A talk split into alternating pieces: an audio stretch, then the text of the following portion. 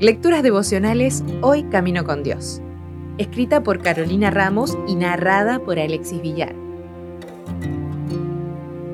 Hoy es 23 de agosto. ¿Quiero yo la muerte del impío? Quiero yo la muerte del impío, dice Jehová al Señor. ¿No vivirá si se apartare de sus caminos?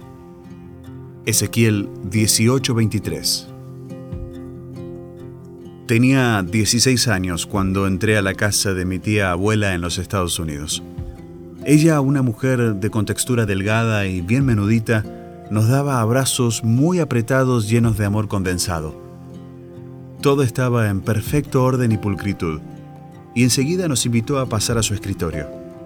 Ahí tenía varios muebles de metal llenos de archivos. En cada cajón había decenas de carpetas cuidadosamente rotuladas. Adentro había cartas, dibujos, fotos. Algunas eran más abultadas que otras, pero todas tenían el nombre escrito con cariño. Tomó un par aleatoriamente y comenzó a contarnos. Cada una de estas era la historia de vida de un presidiario o presidiaria. Mi tía Evelyn mantenía correspondencia frecuente con cada uno de ellos e incluso con sus familias.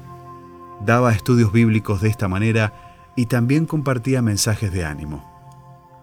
Llevaba años haciendo esto. Era su ministerio personal y varias personas se habían bautizado. Muchas cumplían condenas de varios años y otros cadena perpetua, pero en Dios habían encontrado la libertad que el pecado les había quitado.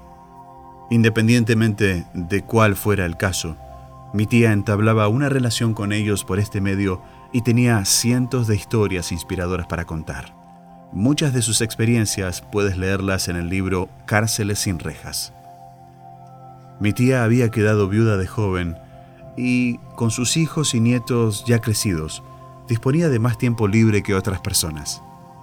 Cuánto amor había en cada carta. Pasaba horas y horas respondiendo, pensando qué pregunta haría para tocar las fibras más sensibles de corazones endurecidos por el pecado, orando por las decisiones que cada uno debía tomar y velando por sus necesidades emocionales, espirituales e incluso a veces materiales.